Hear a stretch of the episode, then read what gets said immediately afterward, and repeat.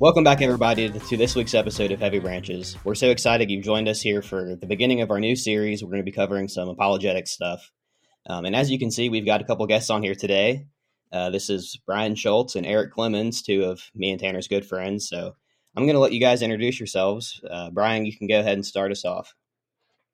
Tell us a little bit about yourself and uh, you in the ministry. Okay. Um, name's Brian Schulz. I'm the preaching minister at Kent Christian Church in Madison, Indiana. Um, also an instructor at Louisville Bible College. That's where we met uh, these two fine fellows, uh, Jacob and Tanner, and I've had the privilege to uh, be in classes and also uh, teach and have them as students. Two fantastic uh, young men with a heart for the gospel, so uh, and very very knowledgeable, and so uh, just a privilege to be uh, joining you guys today. All right. Well, thank you for we're coming on. We're really grateful for it. Erick, introduce yourself to us a little bit. All right. Well, my name's Erick Clemens, and I am the youth minister at Kent Christian Church. Been here for about going on like six years. I also attended Louisville Bible College. Really enjoyed my time there. I also am one of the writers for the Restoration Herald for the Millennial Moment. And this, uh, I love to study apologetics. I'm glad that you guys are having me. Thank you so much. Yeah, that's a big reason we asked you guys to come on. Uh, you know, as I said, we're we're good friends together, but I know both of you are very passionate about apologetics and very well studied in it. So as we begin to cover this subject over the next handful of weeks, that's a big reason why we wanted to ask you guys to come on is because of that. You know, you're real passionate about apologetics and very well studied in it too. So thanks again for for coming on, guys. Oh, my pleasure. Yeah, it was. Uh, we had a origins class back in the beginning of December of last year, and um, the first few hours was just on the existence of God, and it was amazing to sit in there on that. And uh, so I knew that when it came time to do a podcast like this, that we'd be talking to you too, because um, Brian talked a lot about Erick in the in the class, even knowing the what he does, and Brian was also able to present uh, so much good to us. Um, so I wanted to start with just discussing why these three topics of apologetics. Um, you know, we're going through the existence of God, the proof of the resurrection, and then the last session will be how can we trust the Bible? And the main reason for choosing those three above, you know, any other apologetics discussion is these three topics often become essential in sharing the gospel. Um, other apologetics discussions are important, um, but for the purpose of sharing the gospel with someone, they are less often needed. Um, and so these deal with essential truths that are necessary for one to believe in the gospel.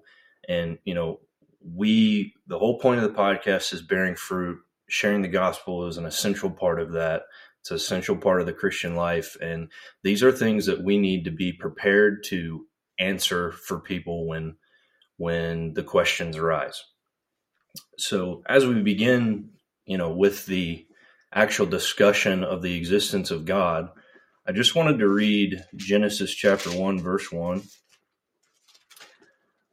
Um, I mean, many of you have heard this, um, but in the beginning, God created the heavens and the earth.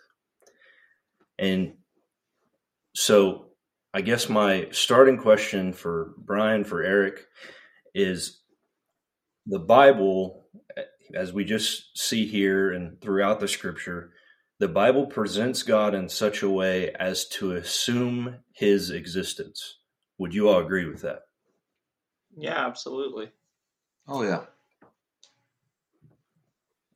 so, beyond that, are there any specific passages from the Bible that you find compelling in supporting the existence of God?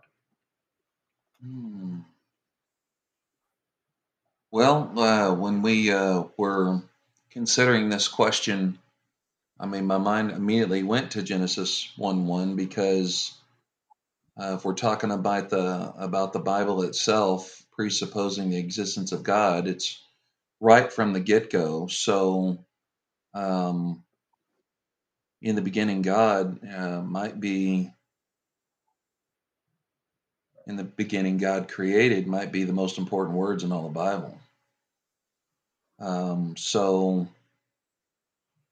it's right from the beginning, and then everything that follows is the account of God's interaction with His creation and the plan of uh, redemption.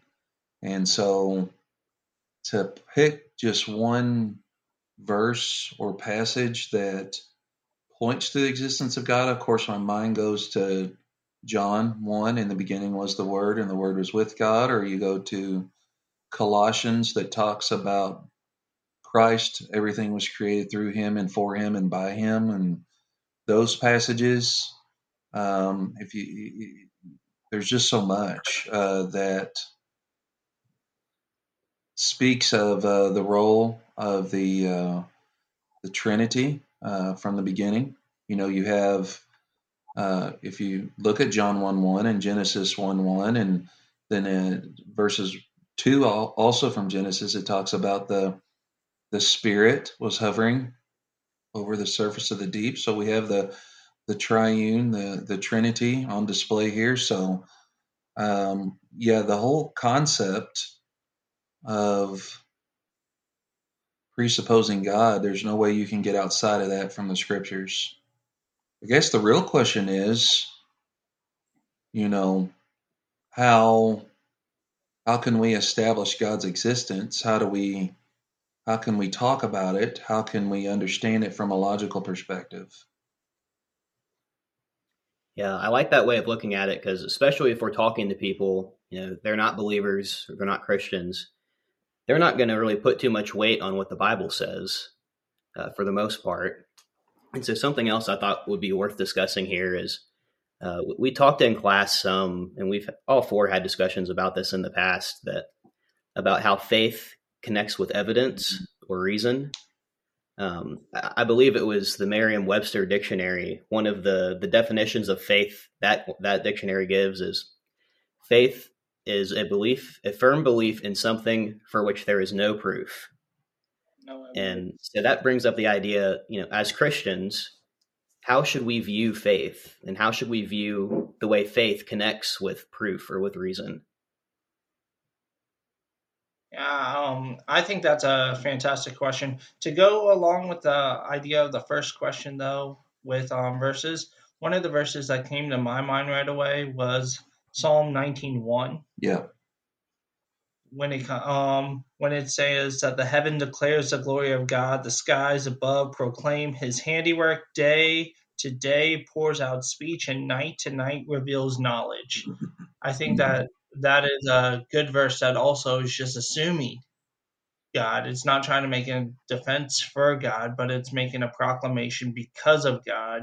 You see these things, which is yeah, great. Um, to talk about faith and how that responds to the Christian, where I, I know Brian likes to teach that faith is twofold. It's belief that and belief in, and there you have to have reasons in order to have a belief that something, if it's going to be coherent, if it's going to make sense and be logical or rational, all those words you want to describe it. But, and because of the belief that, first you have to have the belief that, but then you can put the belief in and put trust in and have faith that way. So, and that is all based off of evidence. If you're going to have rational trust in something and have true genuine trust that is all based off of evidence from experience or different forms that you see. So faith for the christian is very very important. The um, erick and i were blessed to attend i think this was two years ago florida bible conference. Dr johnny pressley made a statement that we both wrote down simultaneously faith always begins with reasons to believe. So. Like the concept is what Erick's already talked about the belief that and belief in. Unfortunately, within Christendom, within even within the Restoration Movement, Christian Church, Church of Christ, we have, I think we have a misunderstanding of what faith is. And uh, that I- I've seen that illustrated when I've been able to teach. This is something that that I have um, really dug into and really been challenged by. And so the more that I got to thinking about it, is we talk about we talk about uh, this phrase that uh, seeing is believing, and uh, that's not necessarily the case. And so we have to ask ourselves if seeing is believing, then everyone who saw Jesus Christ would have believed, but uh, the majority did not. In fact, they uh, Yeah. crucified him. And so the concept here is is um, we associate this concept of seeing or not seeing with faith or actual knowledge.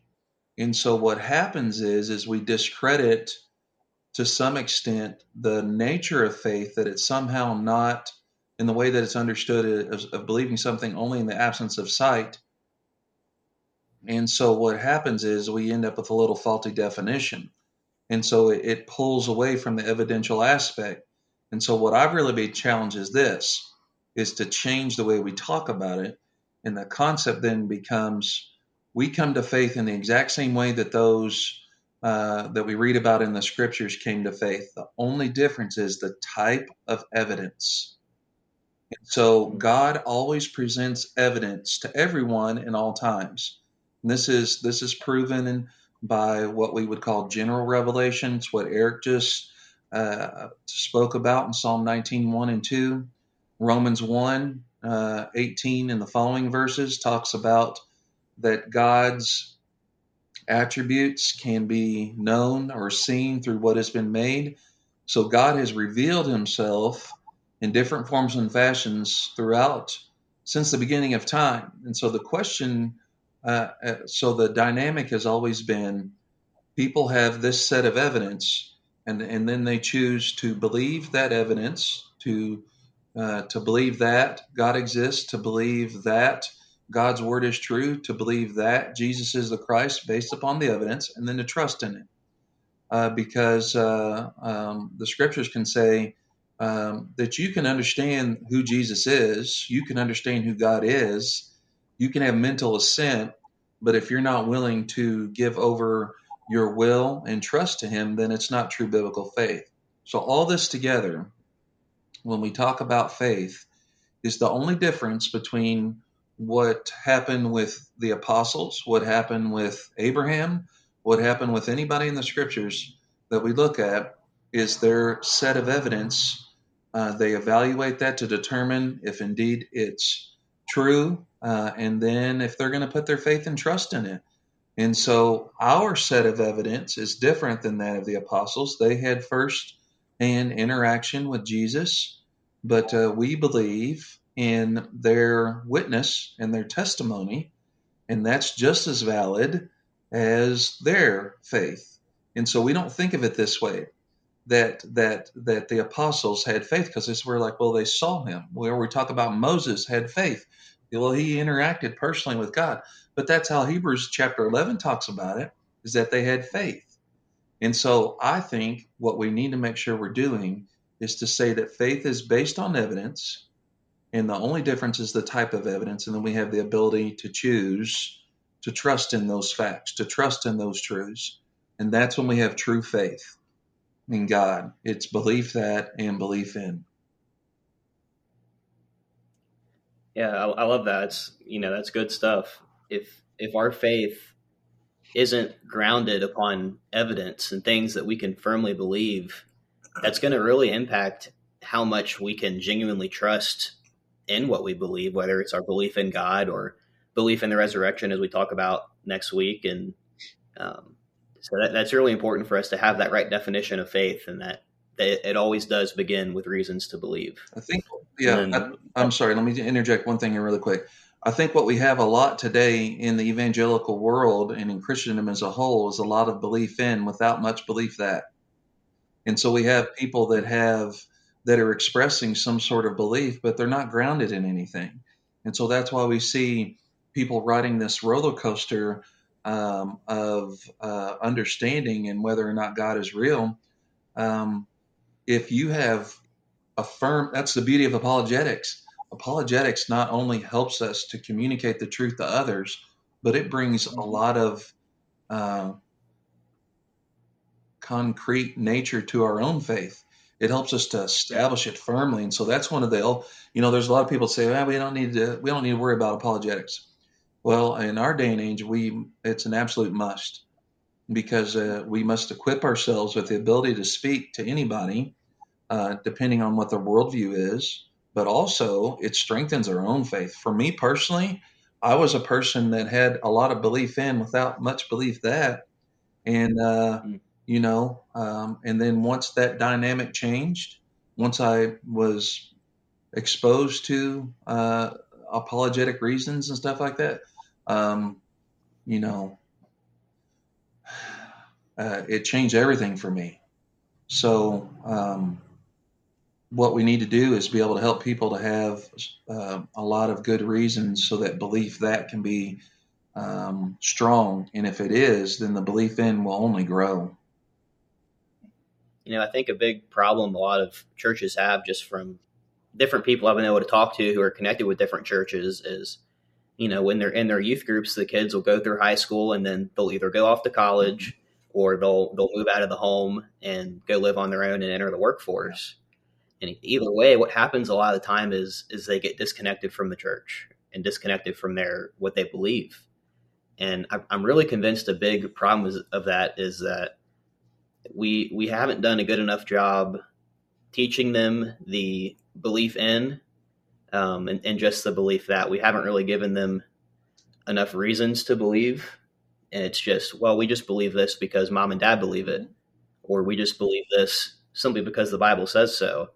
And i don't want to discredit the bible. Obviously we can believe exactly what the bible says but when we pair that with with other you know evidences we have that we're going to be talking about over the next few weeks it really can help strengthen your faith yeah and i think that's important when it comes to like the kids and the youth for them to develop their own personal faith to make it real for them on a personal level so that they're not dependent on oh well my preacher believes this my youth minister believes this my parents believe this my grandparents believe this.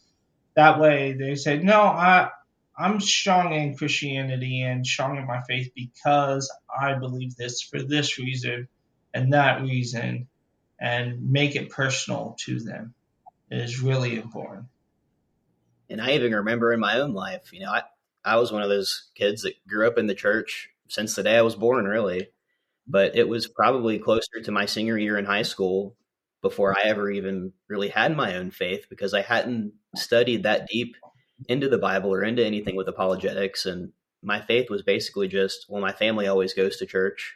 So I go to church too, and I believe it because it's what I've always been taught. But when we really sit down and make our faith our own, um, and a big part of that can happen when you study apologetics, I think it really helps you to strengthen what you believe in. Oh, well, so, absolutely. So, because here's what happens and you guys have already illustrated this. You're moving from second half, second hand faith to first hand faith, and it's this concept of what we've done in the church is we tell people what and we don't tell them why. Yeah. We just tell them what to believe, what to believe, what to believe. And so, but if we can help them place the puzzle pieces into the puzzle, you know, if they're able to connect those dots themselves, it becomes real to them if you connect the dots for them or hand them the puzzle completed, we've robbed them of the experience of of of coming to these conclusions in a way that it's real to them. And so that's all, that's what we've done a lot in a lot of our youth ministries. I'm thankful for Erick and the work he does because he teaches the why all the time. And if we know why we believe these things, why it's true, and uh, the logic and the stuff behind it becomes so real to people, that's a faith that's unshakable. And so um, that's that should be our goal.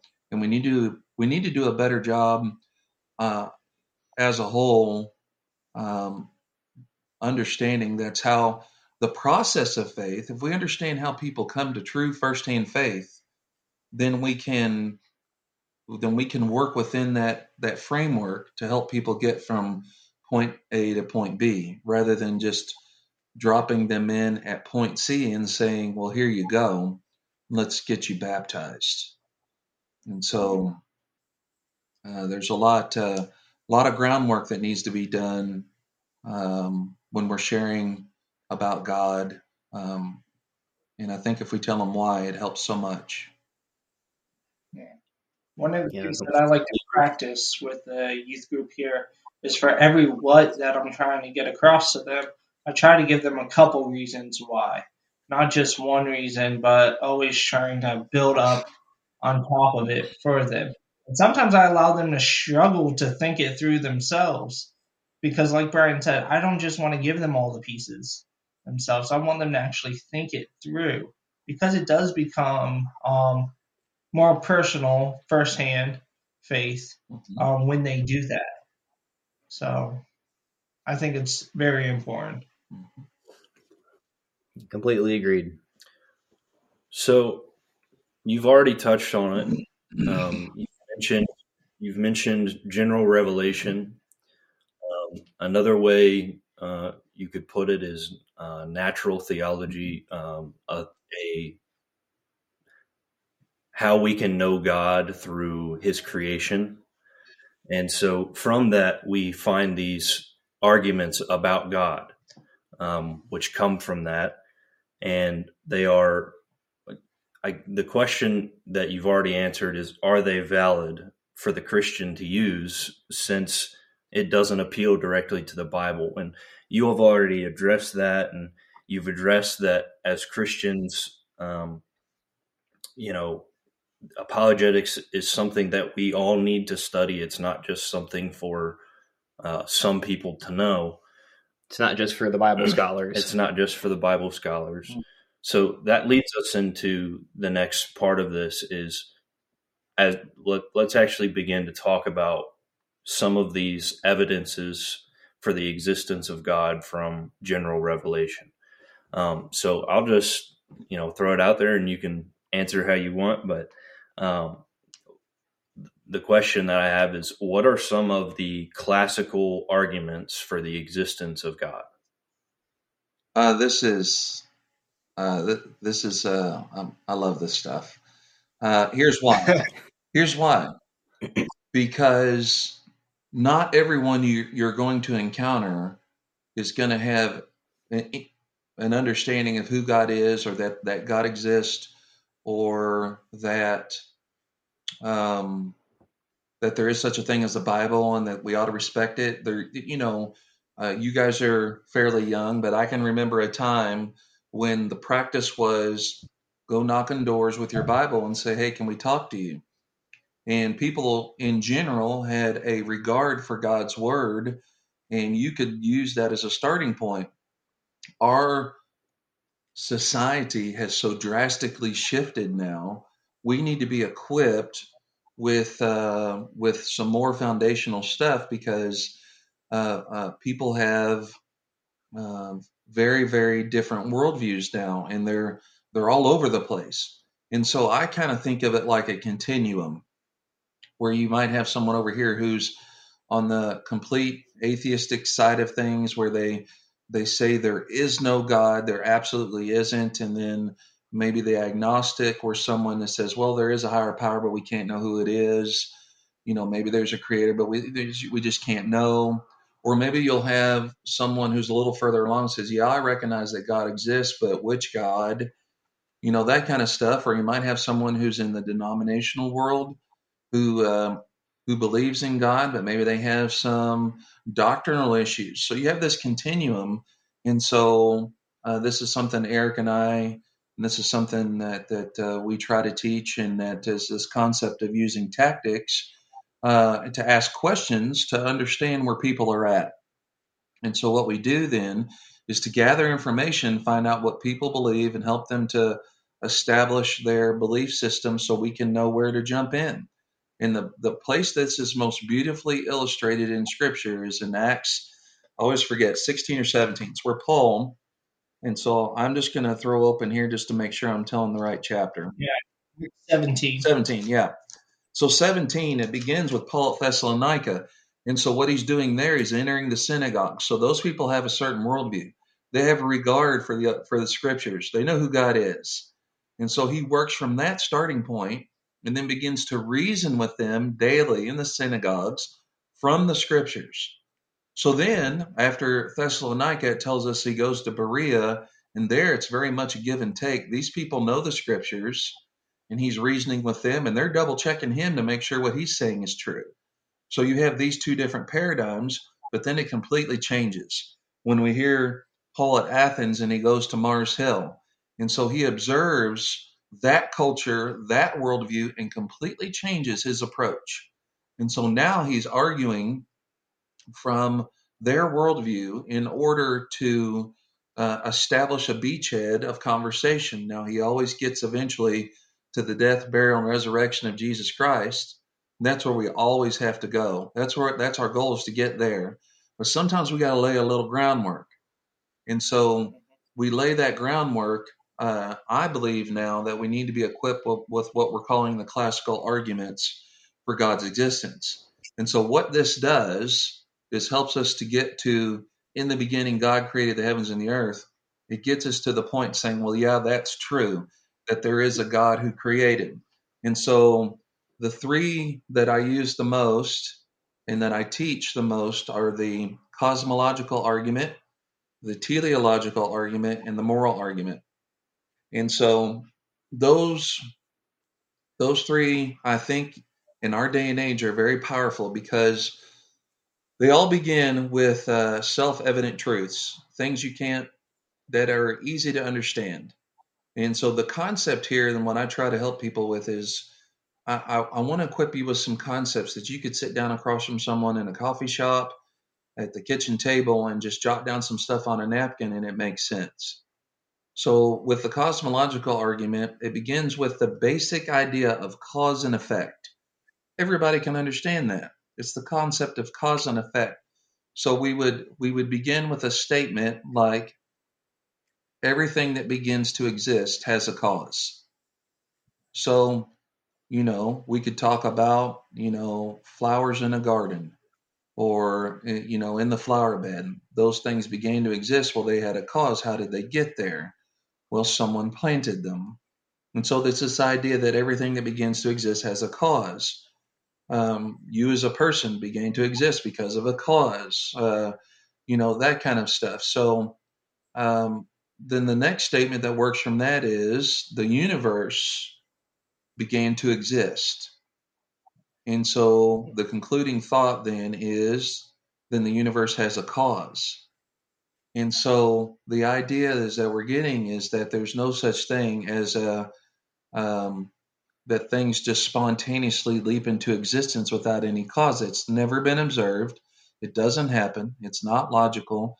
And so then we can argue very simply that there is a cause. Now, um, so the first phrase there, everything that begins to exist has a cause, that's self evident. I mean, that's not too hard. Um, the second line is where we need to be equipped with some information the universe began to exist. And simply, you can just, and this is where our phones can be a great aid to us. First and second law of thermodynamics. Basically, this uh, is that there's only so much gas in the gas tank in the universe. And once that energy, that gas tank runs out, it's we're done. So it can't the universe cannot be eternal. There's there was a starting point of usable energy and once that energy is gone, then that's it. So it cannot be eternal. So it had a beginning.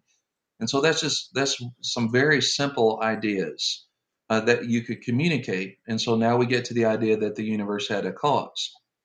Then we tie this to then the teleological argument, which is based on the idea of design. And so that every design has a designer, every painting has a painter, every building has a builder. And so self evident so that's a self evident truth. Then the second line of that argument with the teleological is um, that uh, help me, Erick. I'm blanking here.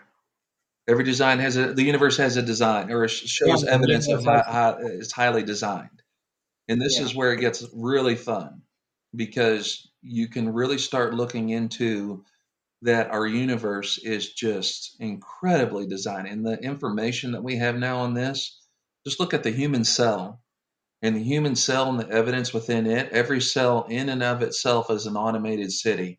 It has a power plant, it has transportation systems, information systems, it has waste systems. Every single cell has this.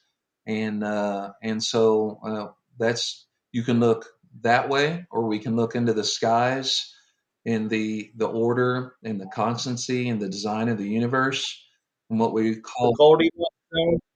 Yeah, uh, yeah. What's that? The the Goldilocks zone where we like live and everything that's needed. Yeah, yeah. Those anthropic constants. There's no chance that these things happen by accident. They were highly designed for life to exist here on Earth. Uh, there's all these different constants, and if you apply one to the next, um, and so you could discuss those things. So, um, so the the universe and we uh, even just pick up a blade of grass or a flower that's uh, highly designed. And so then the conclusion then is that the universe has a designer. So we have the universe having um, a cause and then a universe having a designer. And so then we can ask the questions well, what for someone for this universe to have a cause or a designer this designer must be incredibly powerful incredibly knowledgeable they must be personal beings they had to choose to create to design this universe to put us here um, all these different things start to show up as a reason so we can get to someone who sounds a lot like the god of the bible in the beginning god created all these attributes become evident and so, uh, and that's not even getting into the moral argument, which I know the moral argument is Erick's favorite. You want to talk about that one, Erick? So, the moral uh, argument, pretty much along the same lines. If there is laws, there must be a lawgiver, is a simple way of putting it. And because there are moral laws, there is objective truth. Um, there is one who has to be the creator of that, the creator of those laws. And I I think that if you put those three arguments together, you get a clear picture of the God of the Bible that the God of like Islam with Allah, Allah doesn't really fit fit very well with the moral argument because even along that, Allah is allowed to do things that we know are immoral, that are is not um like true. deceiving and lying? Yeah deceiving and lying for one and truth is dependent on god's existence. So when it comes to these three arguments these three arguments fit so well together to build the case for christianity with someone who doesn't believe god exists to begin with and you get those from i think brian made it very clear it has to be self-evident truths to that you have to start off with. When it comes to general revelation, uh, they're so important, and you don't need the Bible, the Word of God, because they're so evident to everybody. Um, to say that uh, they don't exist is a self-defeating statement, one way or the other. So, yeah. And the great thing about this is, in a way, you can make it a little personal, and you have to be personal when you're talking to people. Um, for example, Brian presented a couple of the evidences of design that he really likes. Um, that are very effective in talking to people. And I think Erick actually touched on it uh, just for a second. But one of my favorites from from the the science field of astronomy is the fact that the Earth is in this safe zone. Mm-hmm. That through the study of astronomy, we've seen it is rare and possibly even non-existent anywhere else in the universe the way that the earth uh, is in our atmosphere, uh, and there's you know a list of reasons for that, but that's something you know as you look at these evidences, you can find the one that really makes it like very obvious to you, and then that helps you as you begin to present the gospel to people um, and present these evidences to people. And I think that's really important too, because we, if when we begin studying apologetics and all of the different reasons we have, you know, to believe in the evidence of God and that He does exist, you really can, I think, kind of get bogged down and well, there's so much to know and there's so much information out here. But you know, First Peter three fifteen tells us that we always need to be prepared to give reasons for what we believe. And so this isn't something that we just need to leave to the scholars and to uh, Bible college professors um, and preachers. This is, you know, basic apologetics, basic reasonings for what you believe is something that we all need to be equipped with. And so as you guys are listening to this and, and hopefully doing some more study on your own, I really want to encourage you find find a couple of these different reasons that we can have to believe in God that that mean the most to you that really are just convincing for you and be able to share these with people because it can really make a difference. You can really put stones in somebody's shoe. You might not convince them to believe in God in the first conversation, but you might tell them something that puts a stone in their shoe and they can't go around their life in the in the coming weeks and months without thinking about that and wrestling with it. Yeah, absolutely. So those you all presented the three, I would say, major classical arguments. Um, are there some other arguments that are valid for the existence of God beyond the three that you've presented?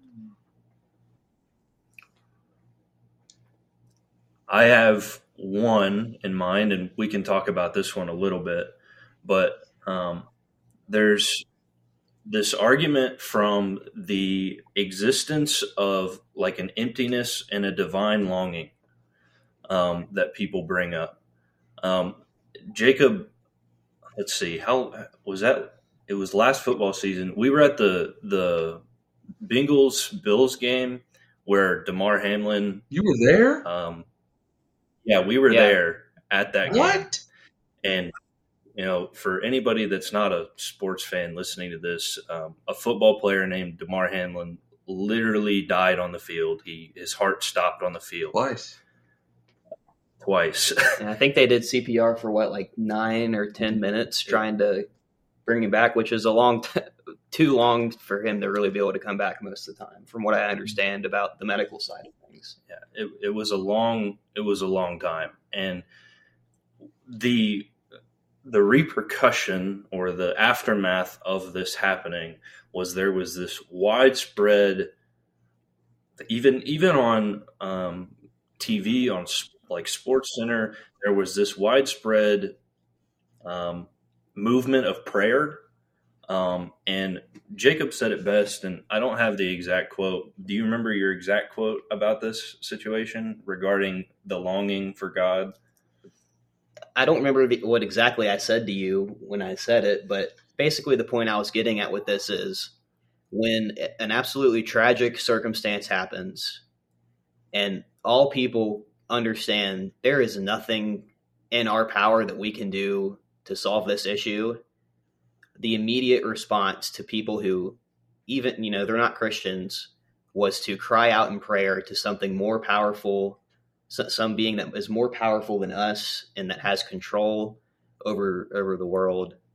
And that really stuck out to me you know i, I could turn on espn on my tv and and live on air they're praying for for damar hamlin. Yeah. because as far as the medical side of things go he, he should not have been able to come back from that. You know i'm not a medical expert from but from what i understand when i heard other people talk about it it really was um, something that kind of defied what the doctors would have been able to expect with how long they had to do the CPR. Mm-hmm. And the fact that people who wouldn't even consider themselves Christians, their immediate response to this tragedy was to cry out in prayer and to reach out to a higher power.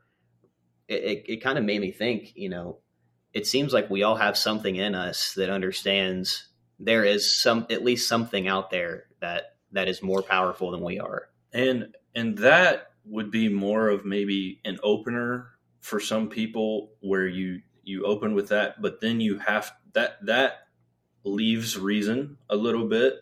And so then you need to go to the reason, the three arguments you all presented, because then you can you can build um, that logical train of thought that lead people to to the nature of God, the God of the Bible, and who He actually is.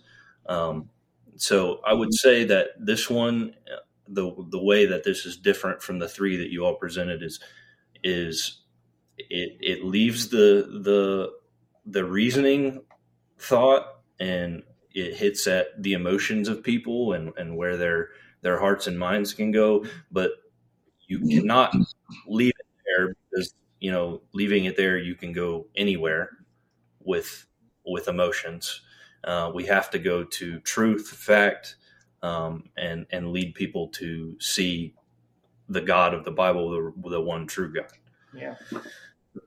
I think I think that's a really ahead, Erick. oh go. I think that's a really interesting point, and we see that not just at like football games when something tragic happens, but you can make that case throughout history. You can make that case with so many different religions that we are designed, we are created to be beings that worship something that is greater than ourselves. There's a real need for that within us, and we see that all throughout with all these different. And we normally assume that this being that we want to um, pray to in times of need is good. We typically assume that this being is going to listen to those prayers and that we're not wasting our time when we pray. We typically assume that this being that we're trying to reach out to cares for us in those times of need and will actually care about what we have to say or how we approach them. And there, there's got to be a reason for that. And the reason I believe is that we are created as beings that worship, and we understand at our lowest level that there is something greater than us that we can reach out to. And we, I think, we see that throughout history with all these different religions. Ecclesi- Yeah, that, Yeah. that's a. That's it. Go ahead, Ecclesiastes 3:11 says that God has also set eternity in the hearts of men, and it's the concept. Mhm. And Erick point, pointed this out. Um, we've been talking a lot about truth lately in our Christian Evidences 2 class. And so, the truth of the matter, what is really real, is this that we are created in the image of God. And we're created uh, with a dual nature, physical and spiritual. We are, um, that's our nature. That's a, that's who we are as those created beings. So God has designed us in such a way, but He's also given us the capacity of free will to choose uh, who and what and when we would worship. And so um, there is something hardwired within us that uh, points us to uh, a higher being, points us to God. And Romans chapter 1 tells us that um, that the uh, that the that humans suppress the truth in unrighteousness. And so it's it's we know these things to be true, but we suppress it. And so um, we push these things down. And so what happens when tragedy ensues? Maybe people a- awaken a little bit to what's really real, and that we are that there is uh, that that higher power, that there is God who um, loves us and cares for us and can intervene. It's like they're awoken just for a little bit. And I, when you guys use that example, I mean, I know what you're talking about. I saw the clips. It was Dan Orlovsky on ESPN. That, I mean, he prayed in Jesus' name right there, and he still kept his job, which is amazing um, for what ESPN is these days. Another show that was out there is called uh, First Things First with uh, two fellows on there, Nick Broussard and Nick Wright. Broussard is a Christian, and Nick Wright is not. And I remember him saying in moments like these, I wish I had something to turn to like you do, speaking to Broussard. And I, mm-hmm. and it's because he had that longing because he needed something more than himself in that moment. So there's there's something to this. But ultimately I think it comes back to the fact that we are God's creatures. We are created in his image and we are we have the capacity um,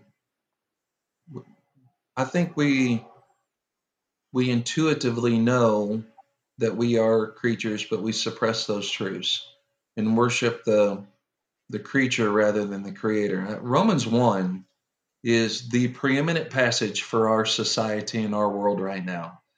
Um, mm-hmm. and if you want a snapshot of, of what we're dealing with, it's, I mean, I talk about that chapter all the time because I think it's, you know, we suppress the truth, we exchange the truth for a lie, um, claiming to, uh, to be wise, they became fools, all that stuff.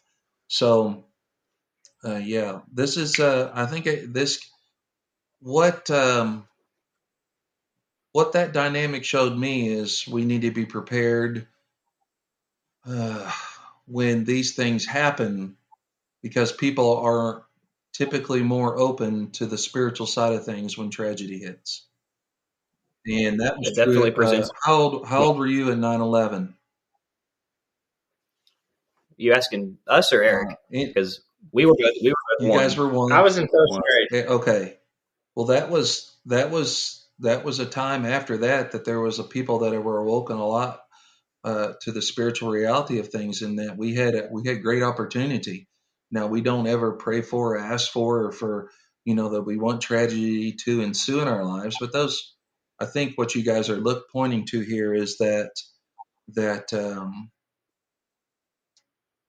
we need to be prepared uh, with these truths, with these apologetic arguments, when and if these opportunities present themselves.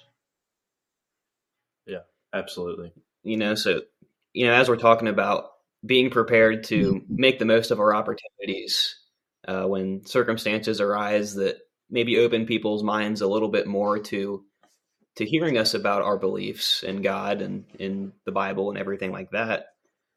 I think Erick, you might have mentioned earlier that the moral argument was one of your favorites um, when we were talking about the classical argument. Something else I wanted to ask you guys: when you're talking with people that may be skeptical um, about belief in God, or maybe even they they would come out and say they're an atheist, do you guys have kind of a go-to um, piece of evidence or line of reasoning that you like to share with people?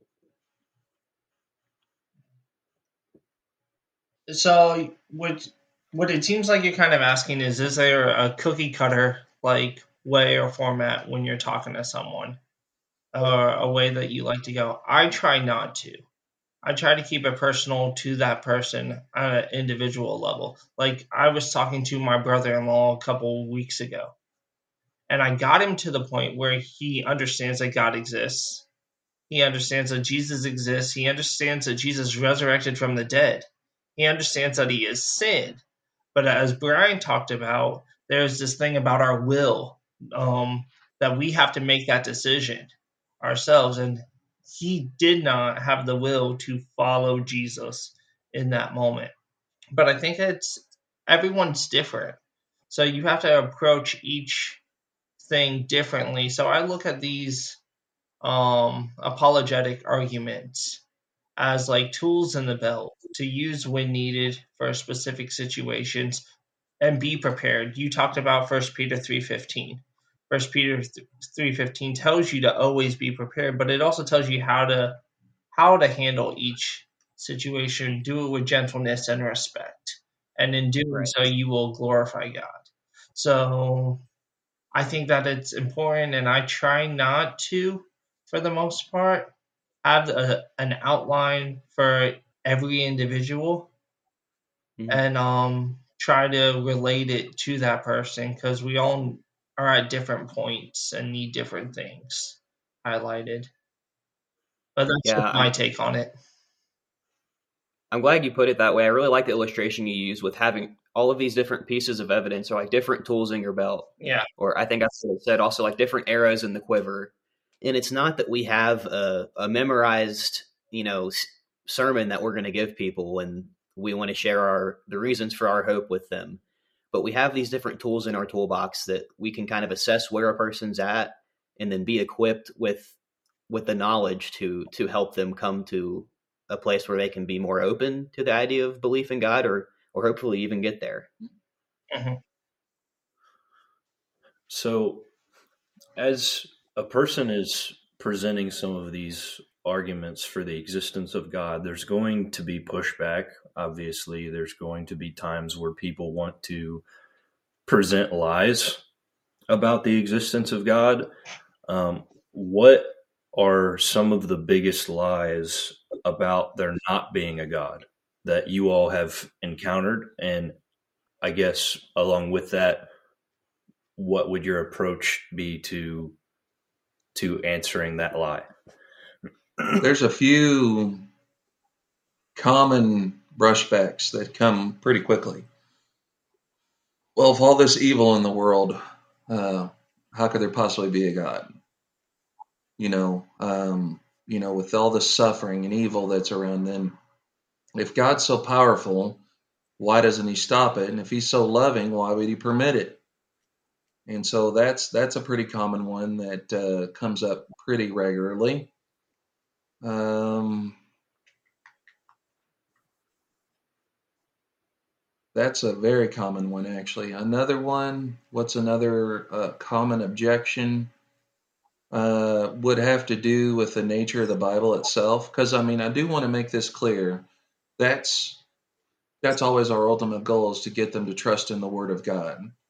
Uh, and then we're yeah. spending we're spending basically the whole semester of Christian Evidences 2 dealing with objections to the Word of God or just the fact that tr- that truth exists.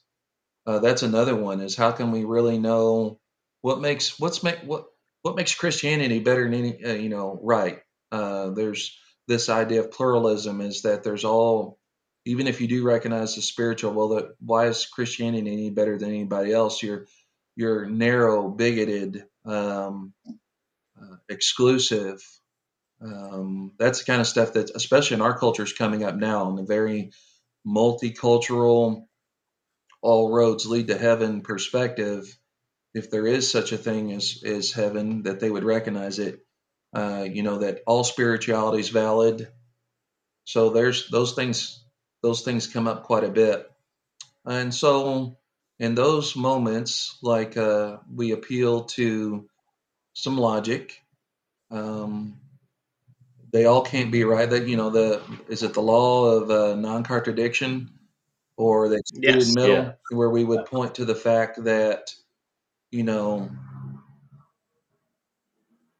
one can be right, one can be wrong. We could both be wrong, but we both can't be right on this on a given point. So if Christianity yeah. claims to be the only religion, and it does uh, in multiple ways, Jesus very boldly states, uh, I am the way, the truth, the life. No one comes to the Father but through me. Uh, that can only be true or false. Um, there's no uh, in between. And if it's true, that means that it logically rules out everything else. And so, in this pluralistic, uh, tolerant society, you're going to have to be equipped to deal with that. Going back to the first one about, and this is this is uh, stuff that I've uh, I've had people approach me recently and say, you know, I've been dealing with this. I've been dealing with this, uh, talking about these things with my coworkers and stuff, and you know, God commands genocide, and He's basically a moral monster, or um, slavery that kind of stuff, or how could God permit all this suffering and evil? And so we have to be equipped to talk about that. And um, so, Erick, if you, if I throw the grenade in your lap, how would you deal with the concept of evil or suffering? Because that's a that's a very common objection. Yeah, I think that's one of the most common ones is when someone has dealt with personal pain in one way or another. And depending on that pain, oftentimes we experience pain because someone has wronged us. And I think that it's important that in those moments, that if that person has felt wronged and it's a justified reason, say that they were abused, to understand and relate with them that they they did go through some sort of suffering, but speak truth in that there is a reason that was wrong. And uh, I think that's very easy to get to speaking to the Bible. I think it's easy to make a defense for God being good and not wanting it to happen, but allowing it to happen because we have free will. And only creatures that have free will have the capacity to love. And God loves us, and God wants to have a relationship with us in a way where it's possible for us to love God back and for us to choose God. So evil is allowed so that love can exist, so love can thrive. Um, I think one of the more common objections right now isn't so much the personal pain. You get that with the people who have thought about this and have tried to pick a side and said, well, I can't justify pain in life. I think it's even more scary the people who just don't care right now. Yeah. And you make an argument for uh, God, and they're like, okay, and they don't care. I know that um, if you, I know Jacob, you're familiar with Discipleship Week with Three Strands Ministry with Derek Baker, Kirk Hacker. I believe that this year they're going to be talking about this whole concept of the person who just doesn't care for one of the classes and how to communicate with a person who doesn't care. I think that's one of the hardest ones to deal with, one of the biggest objections. And it's not so much an objection, it's just it, it's not relevant to them right now for some reason. So do you know uh, when discipleship week is? Because that's something open to anybody that wants to, you know, sign up and go. Yeah, it is June 10th, 10th through the 14th. Okay. Um, and then Three Strands Ministries has their own website. I'm pretty sure you can Google yeah. it. Um, I can put it in the uh, the description to this podcast episode if you want to look in the, into that more. I'll link their website down in the description of this episode. Yeah, that'll be good. Um, anything else on that uh, on that question before we uh, move on? We could settle in and talk a lot about. I mean, all those different objections. I mean, there's that's that's kind of um, that's kind of. Uh, where we got to be prepared uh, to direct conversations um, and be able to a lot of times you know this kind of comes back to the i already mentioned the the concept of tactics. A lot of times people will uh, bring about uh, objections but they are just spouting the party lines or the hashtags or the headlines. They don't they've not really thought things through and so that's that's where the you know directing those conversations and getting people to ground and justify their beliefs. And you can really get people to think you know what do i believe? Why do i believe it? And then once you start to get them to really think about those things it really opens doors for us to uh, to bring in the truth in those circumstances. So a lot of times objections um, are um, I don't I don't know the exact word to use are not not completely thought through. They're just the uh, mm. standard uh, throwbacks, comebacks. What they've been taught to to say in response to someone yeah, questioning them about they've that. not really justified. So we need to be able to direct those conversations and and and and and make them uh, flesh out their what they're saying. Um, and uh, in doing that, you can really uh, give yourself an opportunity to bring the truth before you even start uh, bringing in those arguments. So um, I'm a big believer in uh, using those things, uh, questions to direct the conversation, and that's that's an important thing. So that's the the book Tactics by Greg Koukl. Uh, recommend that. That gives us some good tools about how to use these arguments in direct conversations. Yeah, I, I've seen. I don't really support these videos because I think it's uh, pretty disrespectful when they go up on the internet. But um, you see videos of people like wanting to share the gospel or well attempting to share the gospel with somebody and they're like recording it and um, a person will argue and say um, well the bible how can you trust the bible it has a bunch of contradictions and then the person will ask well what contradictions are there and the person can't give any um, actual contradictions because they haven't studied it for themselves. That's just an argument that they have in the back of their mind that they can try and give to shove off yeah. the thing. Like I said, I don't I, I, don't love the videos because then it makes the person that can't give the argument it, it's a little disrespectful to sure. them, but I don't think you're gonna win a soul that That's way. a subject for another uh, podcast, uh, the value of social media and all this. yeah, yeah but it does present that that uh, example or an example of what you were talking about. Um, so I, I guess to, I mean, I know that there's things that we could talk for hours on every one of these questions, but to to wrap up these all these questions, what does the existence of God tell us about the origins of the universe? And that's a really big question uh, that you could write. I, I am doing a four part sermon series on it right now.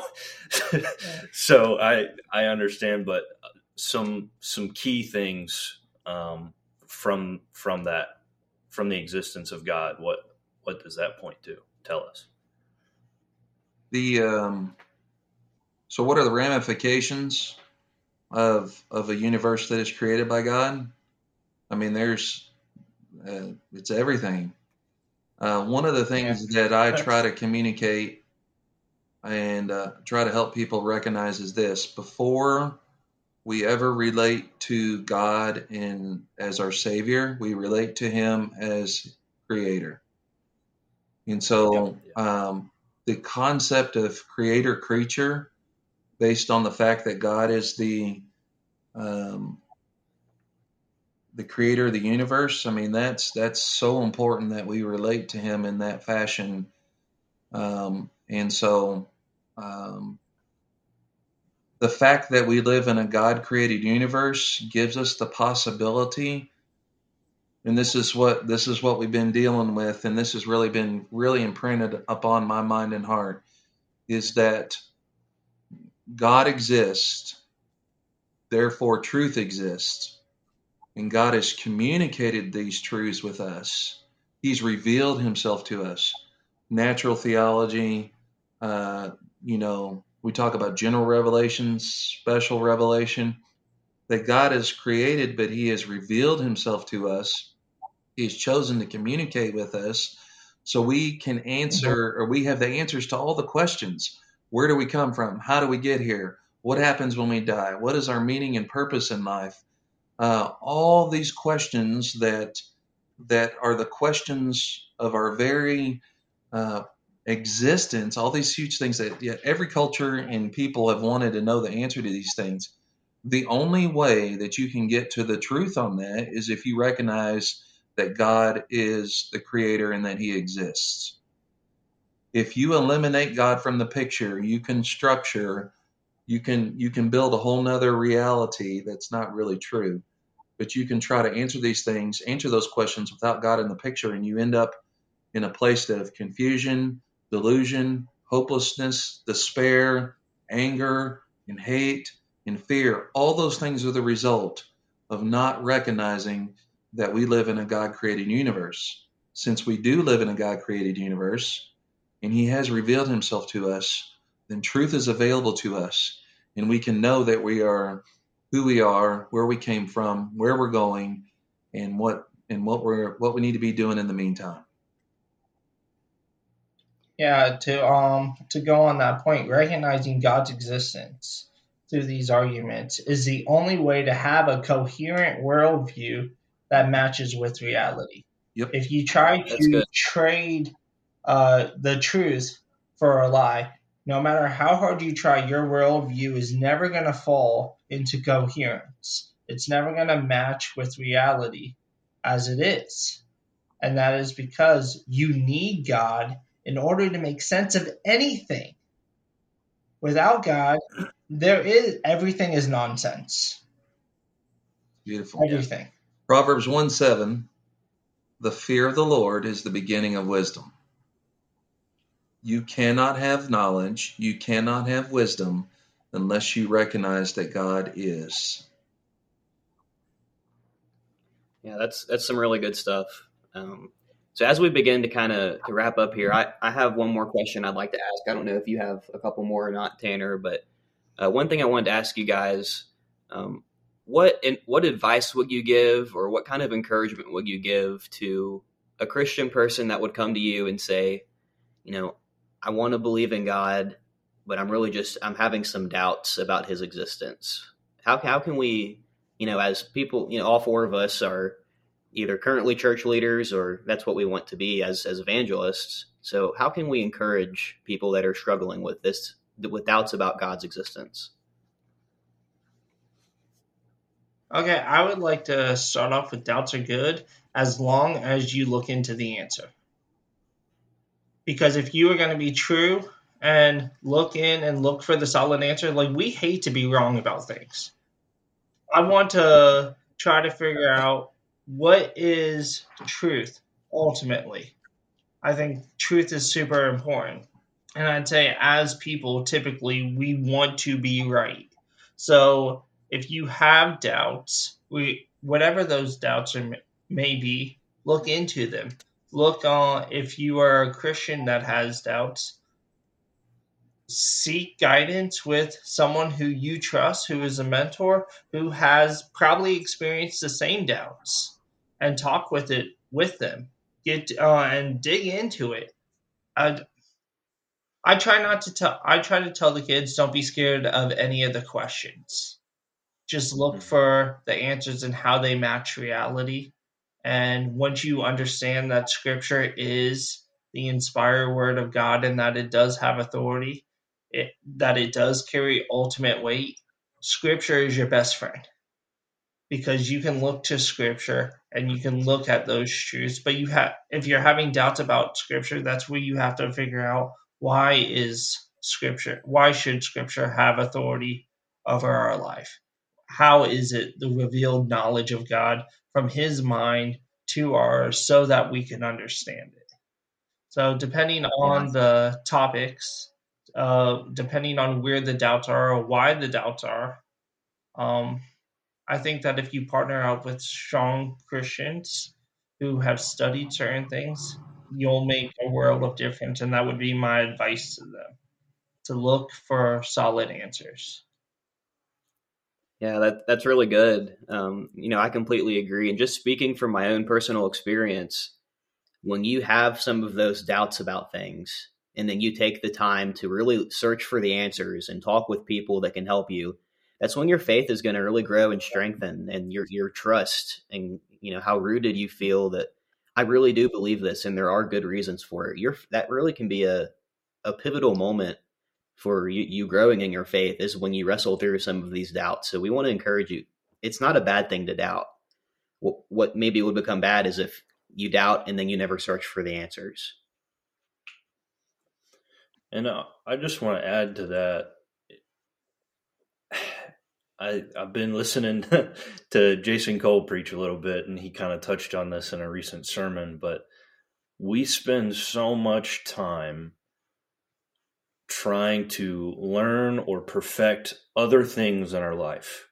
Um, as as a teen, you know, I I was in marching band and I played my trombone every day, and I wanted to be the best. Um, you know, and you know there was a time where i wanted to be the best video game player uh, in my friend group, and this guy always beat me. uh, but you know, oh, we man. we take we spend so much time trying to perfect things. In in as an adult, we try to perfect um, how we do our our job day to day.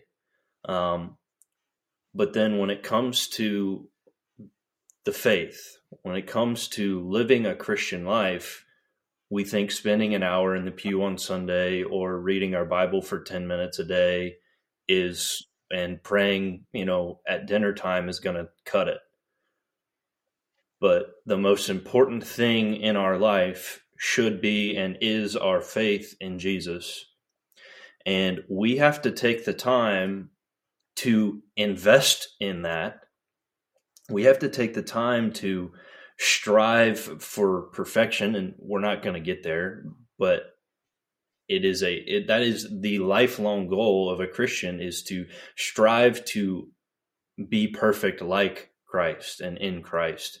And um so when the doubts arise when we when doubts arise and we don't take that time to invest in study invest in growth then we really aren't investing in in the things that we should be. We and we are allowing the doubts to to fester and to actually corrupt um, the faith that we have. So um, does anybody have anything else they want to add to all this? Well uh, the, was that kind of the last thing you wanted to discuss? Yeah. Well, we just wanted to thank you guys so much again, you know, Brian and Erick for coming on here and, and doing this with us. Um, it really means a lot to me and Tanner that, I mean, I, I, know you guys are both very busy with, with your ministries and with families and everything else you guys have going on. So, uh, to take a chunk of your time today to, to spend with us on the podcast really does mean a lot. So we want to thank you guys again for, for doing this. Um, I, I know I'm, I'm really happy with how it went. So, I'll, I'll, be excited to to get this out for people to see. Um, I guess just one quick last thing before we close off. Um, do you guys, if if you know, maybe someone's listening to this and they, they want to do some more research, some more studying in this apologetics uh, whole realm, is, are there any any specific books or resources that you guys would would recommend for them to spend some more time with if they want to go more in depth here? Um, yeah, yeah. There's a bunch. There's a bunch of different um books that would be helpful. One, one simple one that's just in reach of me right now is Evidence That Demands a Verdict. Uh, and this is the newer one with Josh McDowell and Sean McDowell. Uh, that's a really solid resource to have.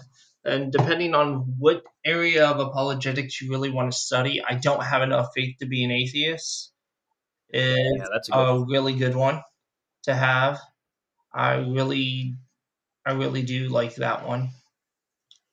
Uh, Case for Christ, Case for Creator, Lee Strobel. Yeah, those are those yeah. are good. Um, now, of course, we're not endorsing everything in all these books, but their stuff on apologetics is really, really good. Uh, so the ones that Erick said are fantastic. Um, really good resources. Another one would be Cold Case Christianity uh, by J. Warner Wallace takes a really good approach. He comes at it from an investigative police officer um, and investigating the evidence. So, a forensic path, which is excellent. Uh, and Strobel comes at it from an investigative reporter. Uh, again, kind of uh, doing uh, that kind of due diligence in relationship to the, the evidence. Another good one uh, that I would uh, want to bring up is called Reasons for Our Hope by Jack Cottrell. Is an excellent mm-hmm. book mm-hmm. um, on the subject, and he uh, has some good stuff. But those are all those are really good starting places. Well, thank you for that. Um, I have some of those, but some of them I don't. I need to get my hands on some of them. Um, can't have too, enough. You can't have too many books. Tactics oh. is a really good one. Um, What's that? That's more tactics, but that's oh, yeah. on the practical how to, yeah. not so much on the informational side of things mm of why we believe certain things right. or why we should think about certain things. Yeah. Well, uh, I'll just say again, thank you. Hopefully, uh, we can recon- reconvene sometime next week for uh, our discussion on the proofs of the resurrection. Um, and uh, we'll discuss when we're going to do that at a later date. But um, I guess I'll ask one more time. Does anybody have anything else? All right. That's all for me. Thank you all for watching or listening. Um, this has been uh, our first apologetics podcast on the existence of God. Um, and we hope and pray that each of you, as well as the four of us, will use this as we strive to go bear fruit and so prove to be one of Jesus' disciples.